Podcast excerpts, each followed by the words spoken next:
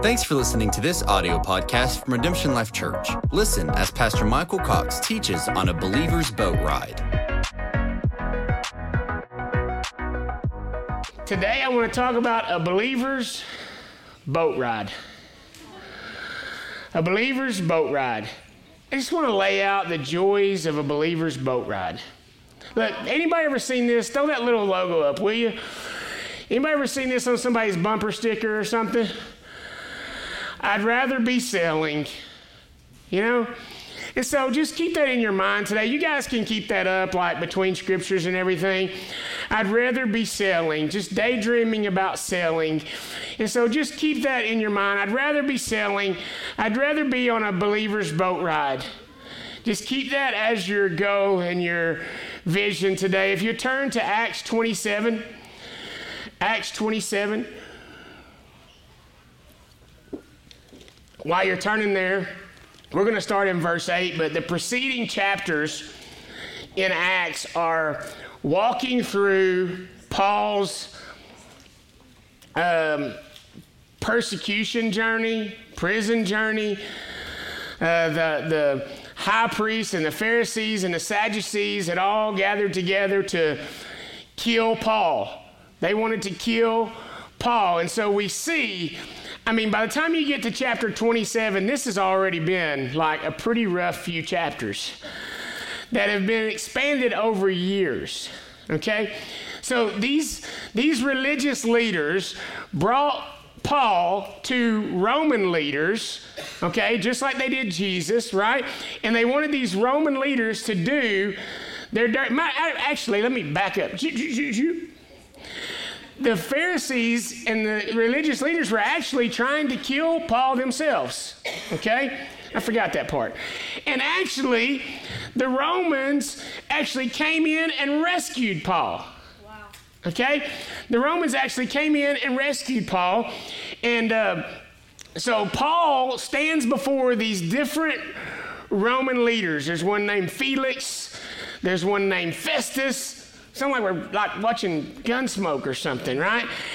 An old Western. So Paul stands before all these Roman leaders and like this crazy stuff happens. Like they don't know what to do with Paul. Like they don't know what to like they say he's innocent, right? But like I don't want to be the guy who turns him loose because the Jews will be upset, right? But I don't want to be the guy who persecutes him, kills him. You know, Paul was a Roman um, citizen. That's the word I was looking for. I was getting ready to say centurion, you know, because I just try blah, blah, blah, blah, Roman citizen. So I mean, you can't be the guy that kills another Roman a Roman citizen, right? Just because Jews tell you to. So they're like debating. They don't want to be the guy who does it, you know. And so, to me, I've read this story before. I've heard this story before, and so I've always seen that like Paul went through different leaders. And then he also went to the king, Agrippa, right? He went through all these leaders. But what I did not really pick up on before is like, I don't remember which one it was, Felix or Festus or Fiona, you know, no, I'm just kidding. But I, I don't remember which one it was, or if it was all of them. I don't remember all the different time frames. But one of them, like, said, I'm just going to wait till someone else comes in charge. And so, Paul, this is not like, hey, we're going to put your trial off till next week. Paul stayed there two years. I don't know what to do with you, Paul. We're just going to put you in jail because you're not guilty. And I can't be the guy who punishes you, but I'm just going to put you in jail. For two years, that was their generosity. Like, not persecuting him, right? And so Paul's been through this thing where he's going through all these different leaders and very much so persecuted and unjustly detained, right? And so here we are. Paul is eventually, he, he calls out and says, I want audience with Caesar. Okay? And so the emperor. And so they're like, okay, whoa, we can't do anything else now. He's like invoked his right to have a trial before the emperor, right? And so they end up, okay, that finally puts all this to bed. We have to send him to Rome to be seen by Caesar. He's, he's claimed that, he's, he's invoked his right to be seen by Caesar. So they're sending Paul to Rome. Okay, so Paul's on a boat going to Rome. And so there's some little things that are happening before verse 8. But let's just pick up in verse 8. Remember, Paul is a prisoner entrusted to a centurion to take him, you know, like a, uh, like a U.S. Marshal. Okay? And this U.S. Marshal is responsible for transporting him to Rome. Let me just say, pause, time out. Emma Cornelius. How old is Emma? Ten. Is she still in here? She stepped out, went to the restroom. Shoot, bad timing on my part. Miss Emma Cornelius, 10 years old, um, came up to me during worship. Said, Pastor Michael, I just heard the Lord say that we're literally, literally going to raise the roof on this place one day. Come on. Your young men and your young women will prophesy. I love that. Came to me and said, Pastor Michael, I just heard the Lord say we are literally, literally twice going to raise the roof on this place one day. So we received that word, Emma, and thank you for releasing that to us today. So let's pick up in verse 8. Hugging the coast, we struggled on to a place called Fair Havens near the town of Lasea. We remained there a long time until we passed the day of the Jewish fast. Paul advised the frightened sailors that they should not put out to sea in such dangerous weather. Okay, so they already had these struggles, so they decided to stop and anchor until after the Jewish feast. Now, what you don't know why that correlates is it's kind of like Florida, where you guys are from. It's kind of like Florida. You know, there's hurricane season. And so, in this time frame, the Jewish feast was the end of that kind of weather season. And so it was historically up until that time was the really bad weather. And so people would think, okay, now we've broken the bad weather time. You know, it's what? What does it end in Florida? Like November or something? You're kind of coming out of the hurricane season, whatever. And so we're coming out of that. And so um, so they're ready to move forward. But Paul advised the frightened sailors that they should not put out to sea in such dangerous weather, saying, Men, I can see that our voyage would be disastrous for us and bring great loss, not only to our ship and cargo, but also to our own lives. We should remain here. So Paul says, guys, if we take this voyage right now, it's going to be disastrous, not only to our ship, not only to our cargo, but to our lives, guys. We're going to die if we go out here right now, okay? But the officer in charge was persuaded more by the ship's helmsman and captain than he was by Paul. Who wouldn't be, right? The captain and all of the um, I don't helmsman. You know what's what's a better word now? What's a modern word for that? Shipmates, pirates, the crew. the crew, the captain and his crew. There you go. I like that. Whoever did that, you get a bonus. Throw them a blow pop. All right, children's ministry. Throw blow pop. Bam. There you go. Good job. So they were more convinced by the captain and his crew than he was by the prisoner. Duh, right? So the majority decided to put out to sea since Fairhaven was an exposed harbor and not suitable to winter in. Like, we can't stay here because it's too dangerous, right? This isn't a place that we can stay and dock our boat for the winter. So let's go find a place where we can dock our boat. They hoped to somehow reach the Cretan port of Phoenicia, which was, more su- which was a more suitable port because it was facing south. When a gentle south breeze began to blow, They assumed they could make it. So they pulled up anchor and sailed close to Crete. But it wasn't long before the weather abruptly worsened and a storm of hurricane force called Nor'easter tore across the island and blew us out to sea. The sailors weren't able to turn the ship into the wind, so they gave up and let it be driven by the gale winds. As we passed to the lee of a small island called Cauda, we were barely able to get the ship's lifeboat under control. So the crew hoisted the dinghy aboard. The sailors used ropes and cables to undergird the ship, fearing they would run aground on the shoals of Syrtis. They lowered the drag anchor to slow its speed and let the ship be driven along. The next day, because of being battered severely by the storm, the sailors jettisoned the cargo. You know what that means? What does jettison mean? Throw it over, right? Throw it over. And by the third day, they even threw the ship's tackle and rigging overboard. Now we don't even have a way to catch any food, right? And so they threw even the tackle and rigging overboard. After many days of seeing neither the sun nor stars, that's a bad storm. You don't see the sun during the day, you don't see the stars at night. All you see is black cloud, storm eh, day and night. You guys have been in storms like that. I feel like we've been in one since Tuesday till we got a little break the last couple days, right?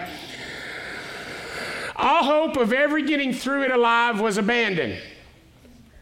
What was Paul's word? Paul's word if we go, it's going to destroy our ship, our cargo, and even our lives. And the people get to a place where they realize there's no hope. We're going to die. What Paul said was true. All the prophetic people in the room, let's throw a party. Right? I told you so. Now you're gonna die, sucker. Woohoo!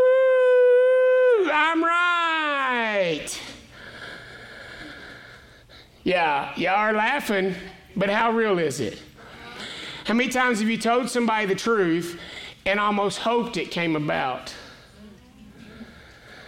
so that you weren't wrong.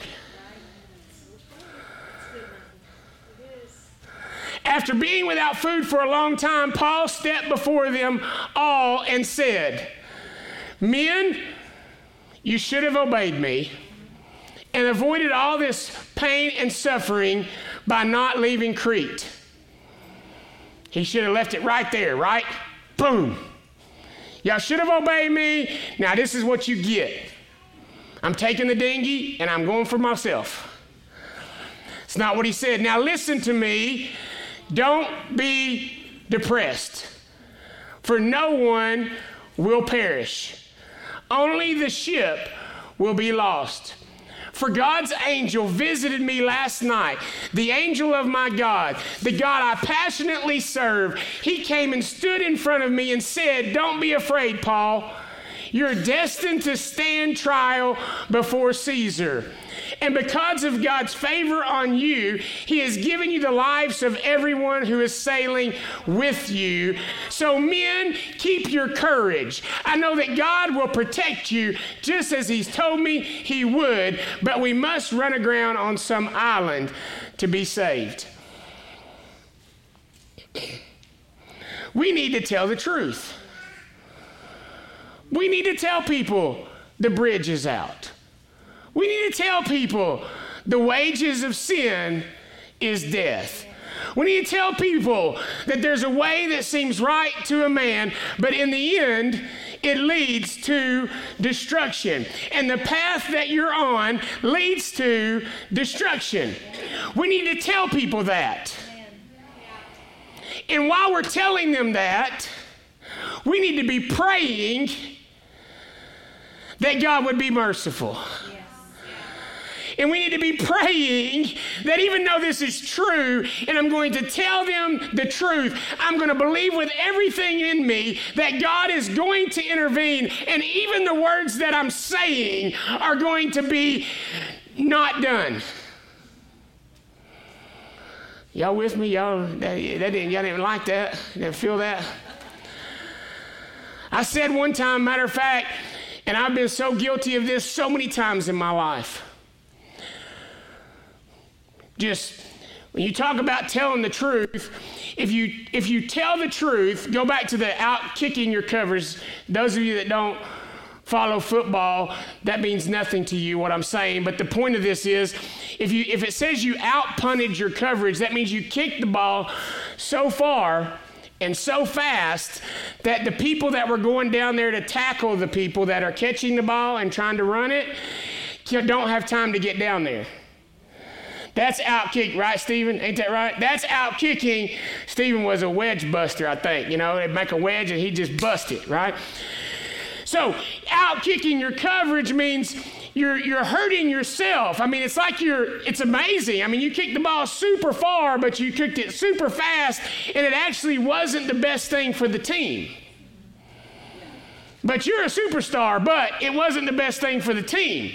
Some of our prophetic words are superstar prophetic words, but they're not the best thing for the team. Sometimes our truth outkicks the mercy of God. Sometimes we want to run around and kick the truth real hard and real fast, and we leave people that they're not bathed by the grace of God. Ephesians 4:29 says, "Let your words be seasoned with grace, that they be edification to the hearer." That's even the truth. The truth don't need to get there until the grace of God is bathing there. Yeah. So don't outkick your coverage with your prophetic word, running around saying everything you think, saying every opinion that you have. And here's a good way to not do that don't tell somebody the truth. Don't sh- highlight the error of somebody's ways unless God has allowed you to see them walking in truth, and freedom from that error. Get a redemptive, without vision, people perish. Without vision, we kill people with our words. But if we can get a vision, the Amplified Version says a redemptive revelation of God. If we can get a redemptive revelation of God in the lives of the broken, and if we'll let our words be seasoned with grace, and we'll say those words and we'll see them whole, we'll say them in a way that helps them get whole and not drives them further into their brokenness.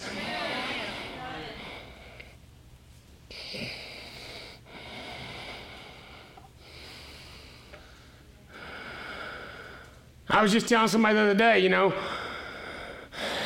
I've had to have some harsh leaders in my life.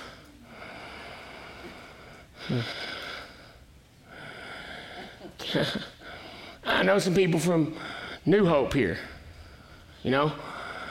I, now he's not harsh, but he had to be harsh. Tom Sturbins, as Padre Rick says, he was a hammer and a chisel in the hand of the Lord. And his main goal was to knock the mess off of me and try to let the diamond come out. That's what I needed. That's what I had. You know, men, we talked about last Father's Day, let iron sharpen iron. We need to swing our sword against somebody who can swing their sword at us. Sometimes, many times, I forget that not everybody needs a sword swung at them. Like, don't everybody want the truth and don't everybody want it hard? You know what I mean?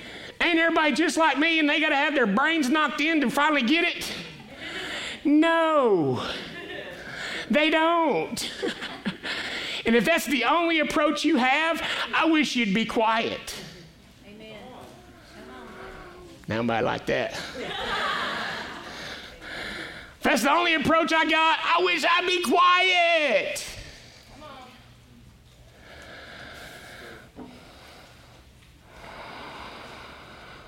We need to have a redemptive revelation of where they are. And, and, and to come back and to say, you're going to be all right. That should be where we find our real passion and fulfillment. Not in telling people they're wrong. The real joy of being a mouthpiece for God are when we get to release His mercy. He said, I mercy triumphs over judgment. I prefer mercy over sacrifice. Don't go around sacrificing people, go around extending mercy to people. Let our words be seasoned with grace. It should break our heart to tell, have to tell the truth and to tell somebody, ah, I think what the path you're on is going to lead to destruction. And it should make us come alive to be able to say, But I see you turning away. I see God moving in your life. I see the gold that's inside of you. I'm 100% convinced that you're going to be okay. You're going to turn around, and I'm going to be here through it all to walk with you in that. Paul was not afraid to come back and say, Hey, scratch that, guys. Woo! Yes, guys. God has changed his mind. God has been merciful. We're not going to die. Isn't that awesome? You should have done what I said, but you didn't. But who cares? Because God loves us. Right? Where are your condemners? They all left. Well, neither do I condemn you then. Let's live. Let's live. Let's live. Can we tell people, let's live? The wages of sin is death. But you know what? God is merciful and He overcame death, hell, and the grave, and He's given us a free gift of salvation. Let's live.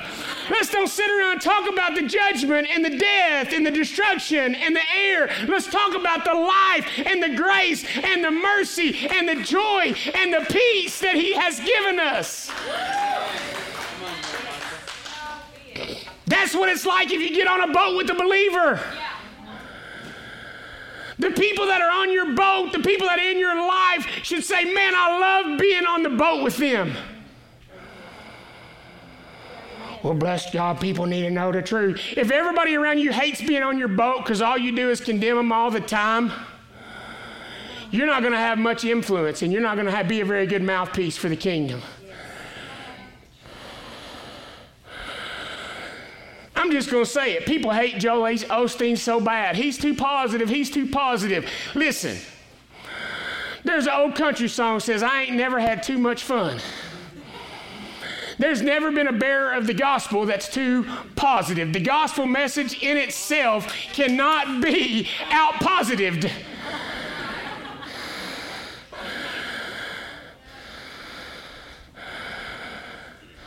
Maybe that's why Joel Osteen was put on the earth. Maybe everybody has different assignments. Maybe he is an encourager. Maybe he's not the one that's supposed to nitpick everybody and everything. Maybe he's the encourager that tries to pick people up after some of us that think we always got to swing our sword at everybody and we cut them down. Maybe thank God he sent somebody like Joel Osteen that would tell him that's not what all the kingdom is about. Some of us are talking about the promises of God and the gifts of God and the blessings of God. Don't quit. Don't give up. Don't be offended because of that hateful leader. Come on and follow the Lord. Maybe.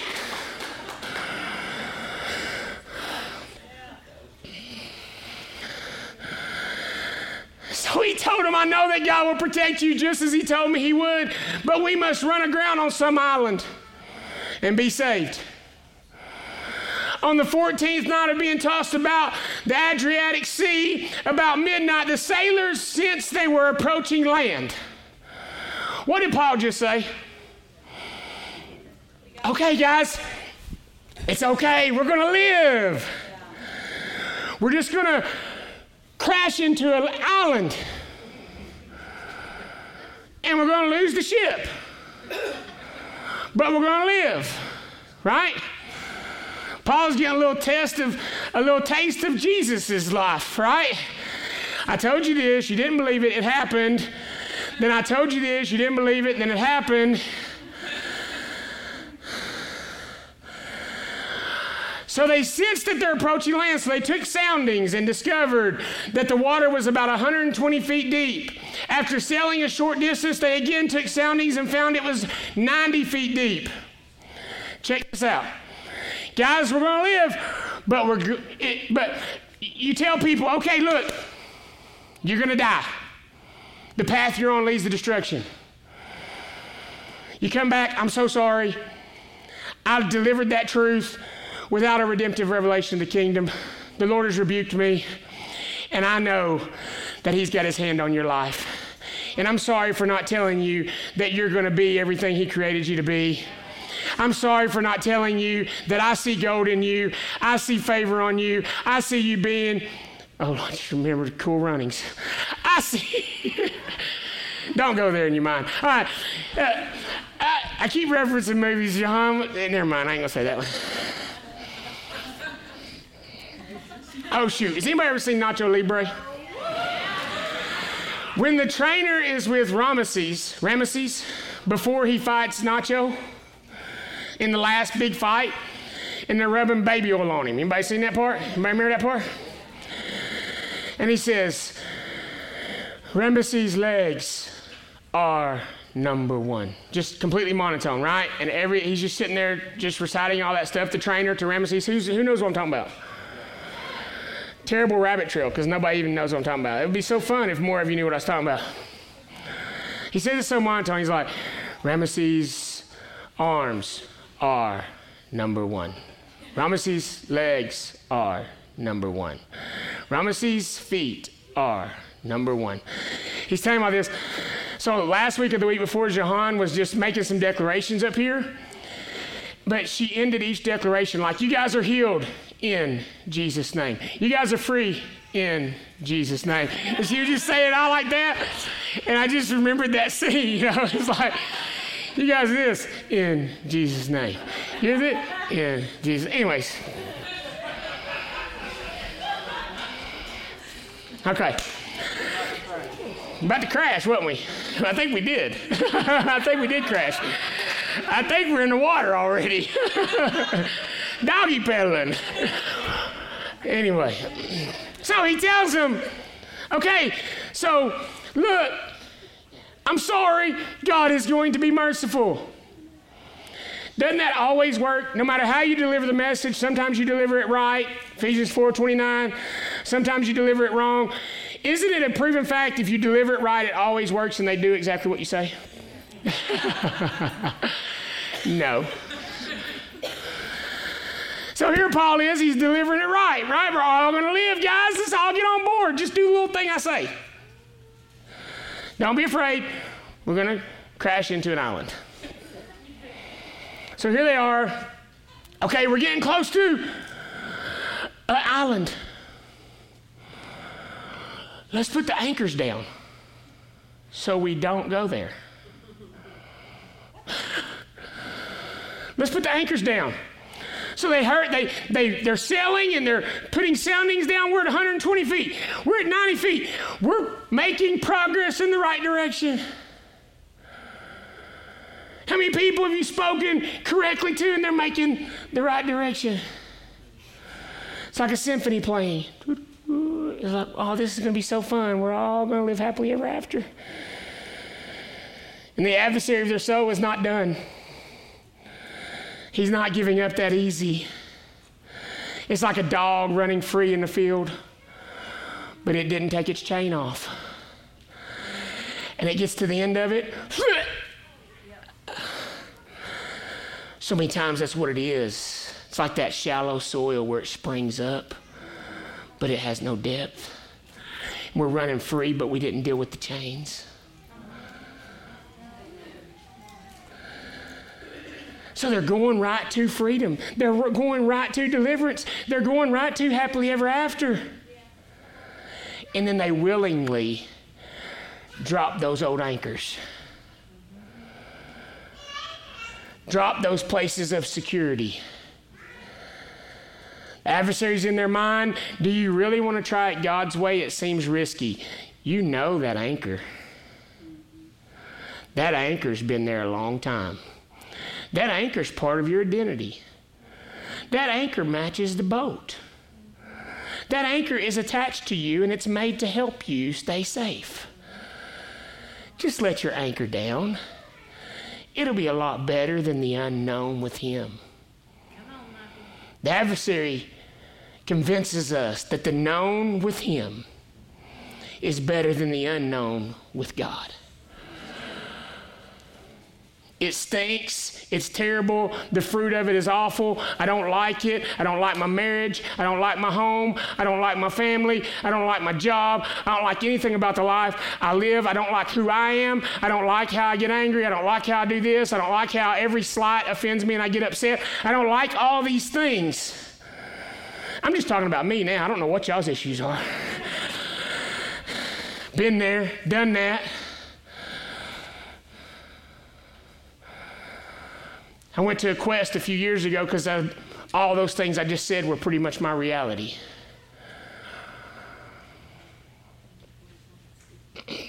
And the Lord showed me on five days of just seclusion with Him on a day I was fasting and praying, not because I'm super spiritual. That's what they told us to do. And they put us out in the field and didn't let us eat.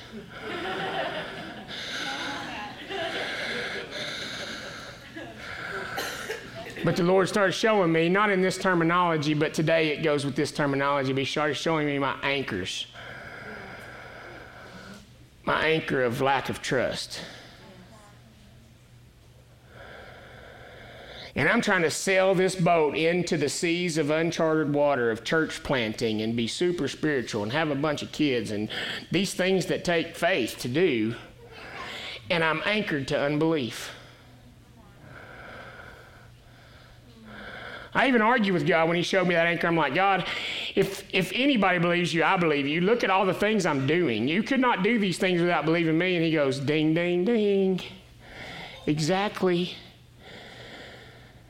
If you weren't doing all those things, you wouldn't be as miserable. If you just quit doing all those things, you'd be fine and you could live without believing me. But if you're going to try to do things that take faith, you better have faith or you're going to be more miserable than the people who are doing nothing. That's a mouthful, but think about it. Show me my anchor of unbelief. You don't trust me. You get frustrated. You get angry because you don't trust me. You feel slighted because you don't trust me. You find your fulfillment in what you do and not who you are. You don't trust me.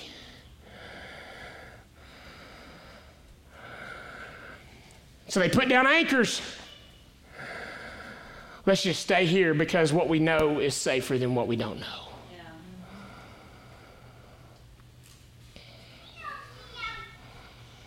Even though the Lord said you must crash into an island.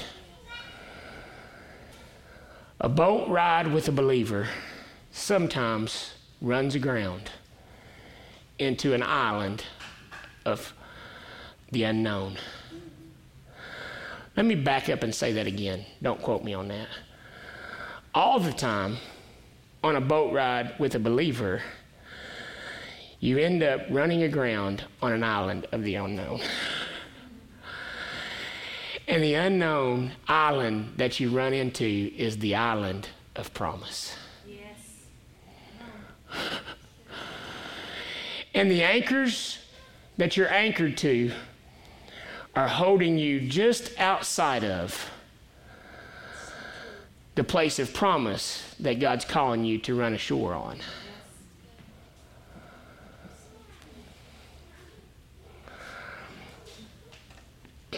Some sailors pretended to go down and drop anchors from the bow when in fact they wanted to lower the lifeboat into the sea and escape, abandoning ship. Paul said to the Roman officer and his soldiers, Unless you all stay together on board the ship, you have no chance of surviving. At the moment they heard this, the soldiers cut the ropes of the dinghy and it fell away. Wow, they start listening to the prisoner. If you let them guys get on that boat, we're all going to die. Oh, what do you say? What did that guy say? What's that guy who said, what did the guy say who isn't afraid to say he was wrong? If you want credibility with people, you can't be afraid to say you're wrong. After you're not afraid to say you're wrong, they'll start listening to you when you say cut the rope. But if we always got to be right, then people are going to tune us out. Like the professor in Charlie Brown. Romans, uh, Romans. Yeah, Romans. 13. No, not Romans. Help me. Where am I at? 1 Corinthians 13 says it like this You're a banging, what is it? Clanging, banging, clanging cymbal.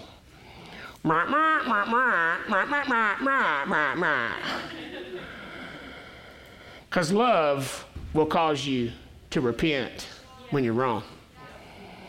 And without that, you just become a clanging cymbal and you're not doing anybody any good. Well, the truth is the truth. If they don't listen, it's their problem. That is not anywhere accurate. The truth is the truth, and it's your responsibility to deliver it in a way that they're compelled to believe it.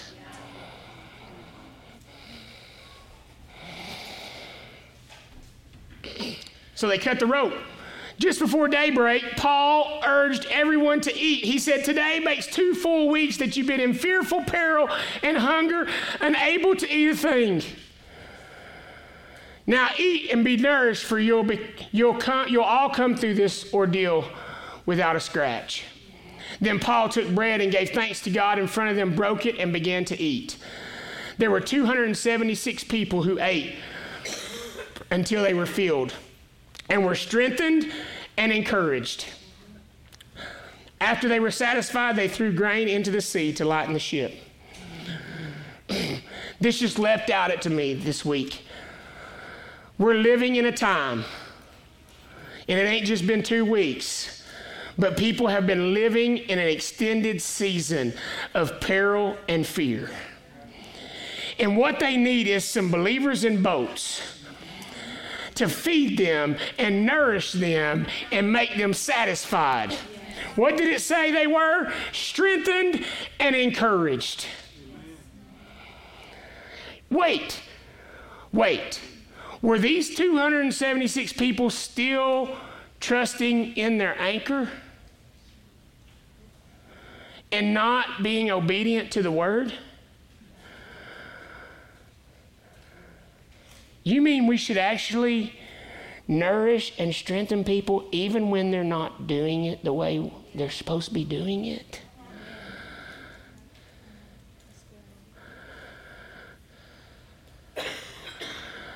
Won't that mess things up? Won't that embolden them in their disobedience? The goodness of God draws men to repentance.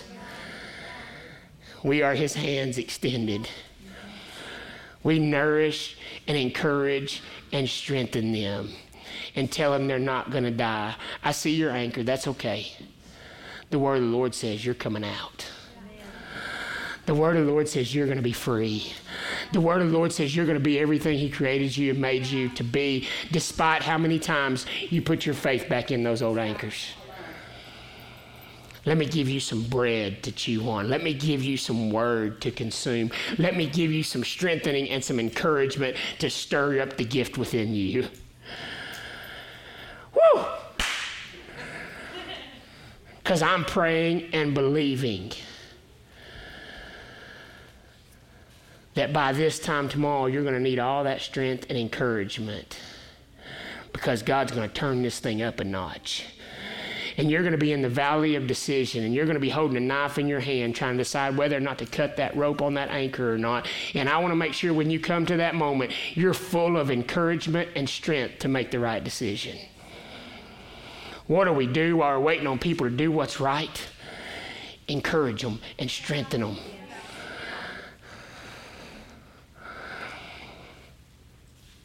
When daylight came, the sailors didn't recognize the land, but they noticed a cove with a sandy beach.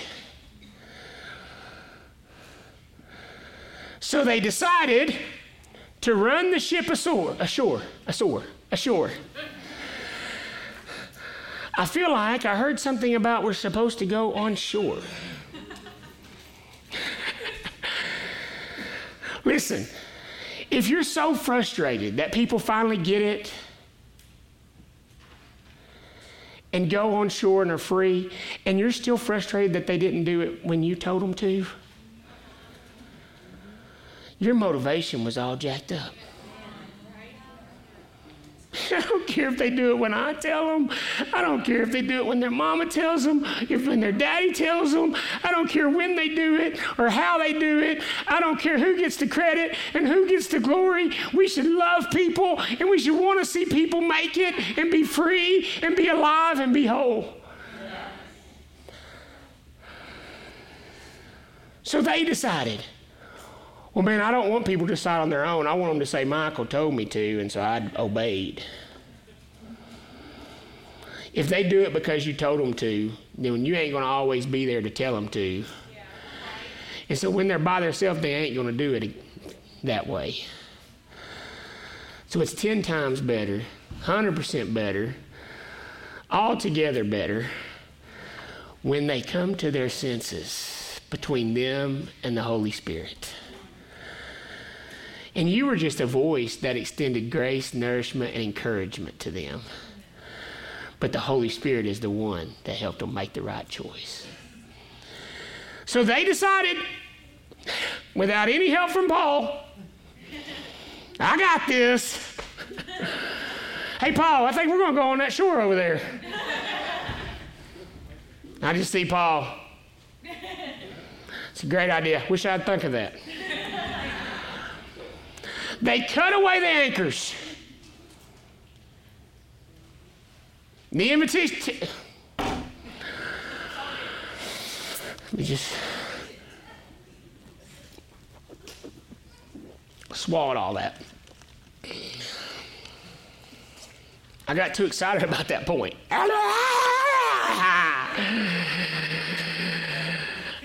They cut away the anchors, leaving them in the sea.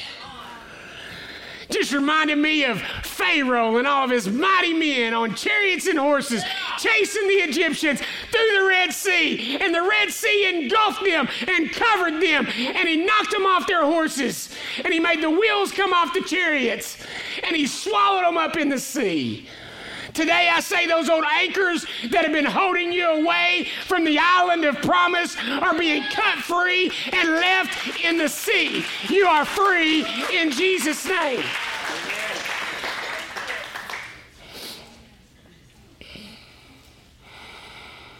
They didn't just cut the orders, but they, the anchors, and left them in the sea, but they untied the ropes holding the rudders and hoisted the foresail to the breeze to head for the beach.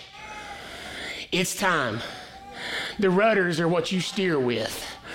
It's time to cut loose from all of the anchors let us not be entangled with the sin and the distractions that so easily entangled us, right? And let us take our hands off the wheel of control and manipulation and let's just put up a sail and let's let the breath of God take us where He wants to take us. As long as you're using the anchors of your own understanding and the rudders of your manipulation and control, you'll never end up at the island of promise that He prepared for you. The only way to get there is to take your hands off, cut the anchors off, and ride. Let Him be the breeze that takes you to the beach. But they drifted into the rocky shoals between two depths of the sea, causing the ship to flounder still at a distance from shore. The bow was stuck fast, jammed on the rocks, while the stern was being smashed by the pounding of the surf. The soldiers wanting to kill all the prisoners to prevent them from escaping, but the Roman officer was determined to bring Paul safely through. What happened here?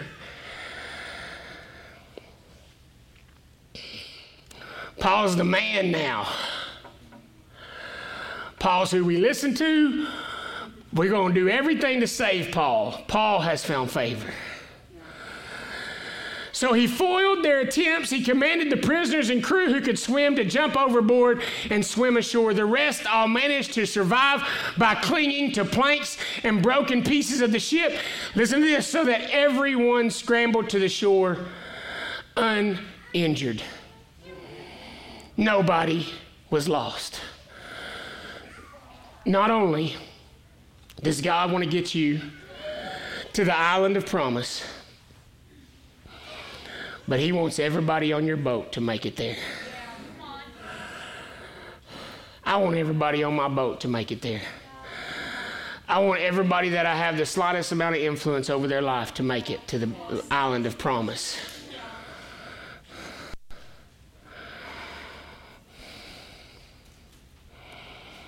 Don't you? I'm ready to cut my anchors. My comfortable, steady, secure anchors. And I'm ready to loosen the ropes on the rudder.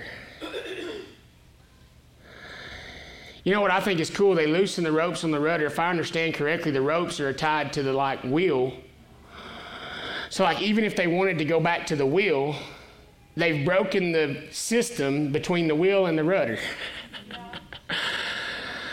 so, it's more than just saying they let go of the wheel. They, they um, disengaged, they disconnected the wheel.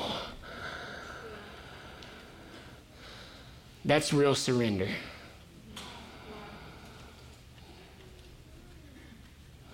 You guys stand with me today as we go. Believe it or not, that story gets even better. Cliff notes Paul lands on the island. Oh, shoot, I forgot the name and I closed my nose. Malta, Malta, Malta. Paul lands on the island of Malta, builds a fire, venomous snake bites him on the hand. He remembered you know, it's cool because scripture wasn't written yet. Mark 16 wasn't written yet. So can I, I can just imagine Peter like telling him that part. Hey, man, one day Jesus told us that we could pick up deadly serpents and they wouldn't even hurt us.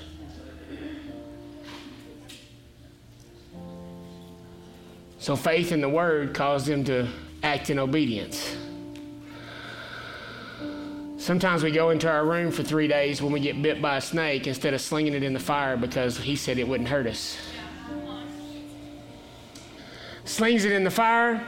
The people think, oh man, he's getting what he deserved. He, he somehow survived the shipwreck, but fate has happened. Aura, the, uh, what's it called? Karma has happened. He's got bit by a venomous snake. And then it didn't do anything. He must be a god. You see how they go from superstition to superstition?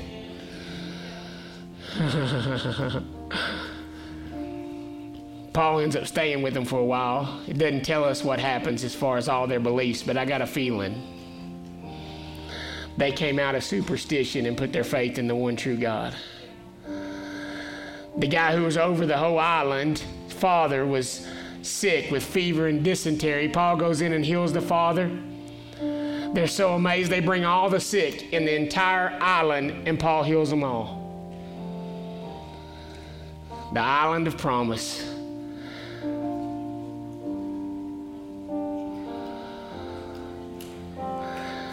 Sometimes the promise ain't perfect till the believer gets there. Huh? There's still giants in your promise till you get there. oh man, that island's got fever and dysentery. Watch this. Hold on. This is this is hold on. Wait a minute. We'll take care of that. We can't let our circumstances dictate our life. We let our life dictate our circumstances. We let our truth. Lord, we love you. Can we just, as a symbol of sacrifice today, just lift our hands? Just this is you taking the hands off the rudder. off the wheel. Maybe this is your ta- you taking your hands off that wayward son and that wayward daughter that you've constantly tried to browbeat into the right path. And today, the day the Lord is saying, take your hands off of them. You've done enough damage. Encourage them and strengthen them, and let me do the work.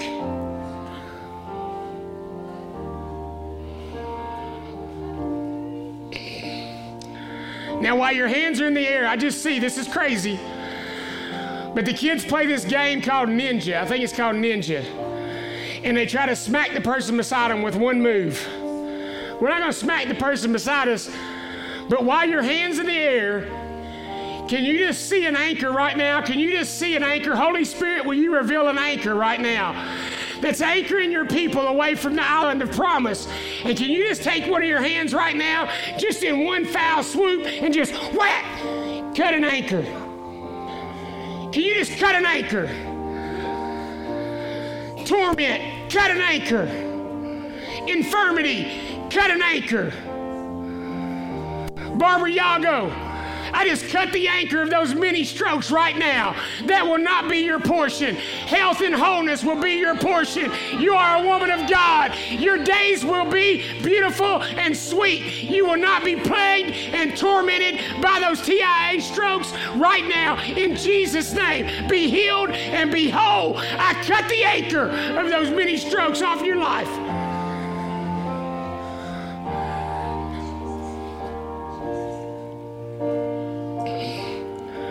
Think this breaks the. Uh, Somebody right now, addiction is coming off your life right now. Just break it right now. You're addicted to something right now. I cut that anchor of addiction. It will not define me, it will not hold me. I cut it in Jesus' name. Anchor of addiction be severed in Jesus' name. Feel the breeze right now. The breeze is already hitting the sail. It's pulling you into promise right now. You feel the tug of that anchor, but what God is pulling you into is greater than what's holding you. And right now, for the first time, maybe you're seeing the future and the promise as greater than the past. And I just dare you right now to go with the breath of God and cut off that anchor.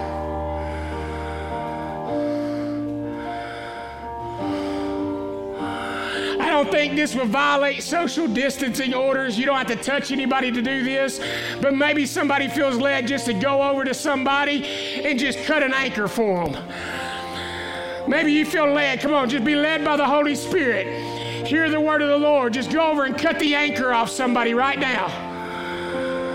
The Lord says you are free. The Lord says that anchor has been severed off of your life. Mm.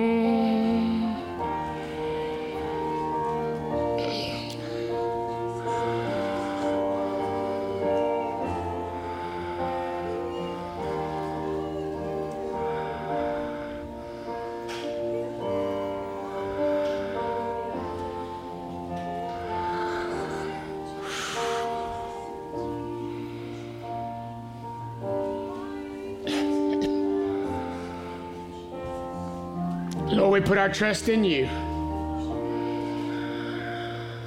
Through shipwreck,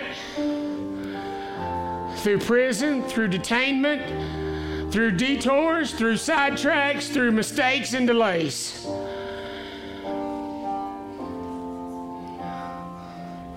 We believe today and receive today that we're still on course for promise. We hear the word of the Lord today calling us to promise.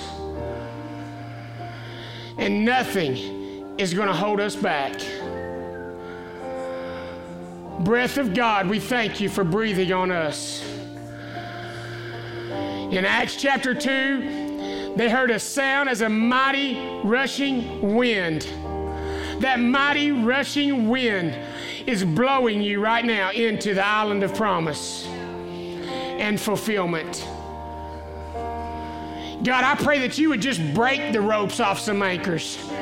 I pray that you would blow so hard that it would just snap some ropes off some anchors. In Jesus' name. Can we just intercede for just a moment for co workers and family and sons and daughters? Right now, we just take a moment to be the church, to be a house of prayer. We offer up intercession right now for every person, every man, every woman, every boy, every girl that's been anchored to something that's holding them out of the promise that you've destined them for. Lord, we ask that they would come to their senses like the prodigal son in the pig pen, like the, all the 276 on the boat with Paul. We ask that they would come to their senses. We ask that right now, Holy Spirit, breath of God, would you just invade their room, invade their area, invade their atmosphere, give them a redemptive revelation of God. Let them see the promise that you have for them, and let them come to their own decision I am going to shore. We call them home. We call them free. We call it done. In Jesus' name. Thanks for listening to this audio podcast from Redemption Life Church. Be sure to stay connected with us on Facebook, Instagram, and Twitter at Redemption Life.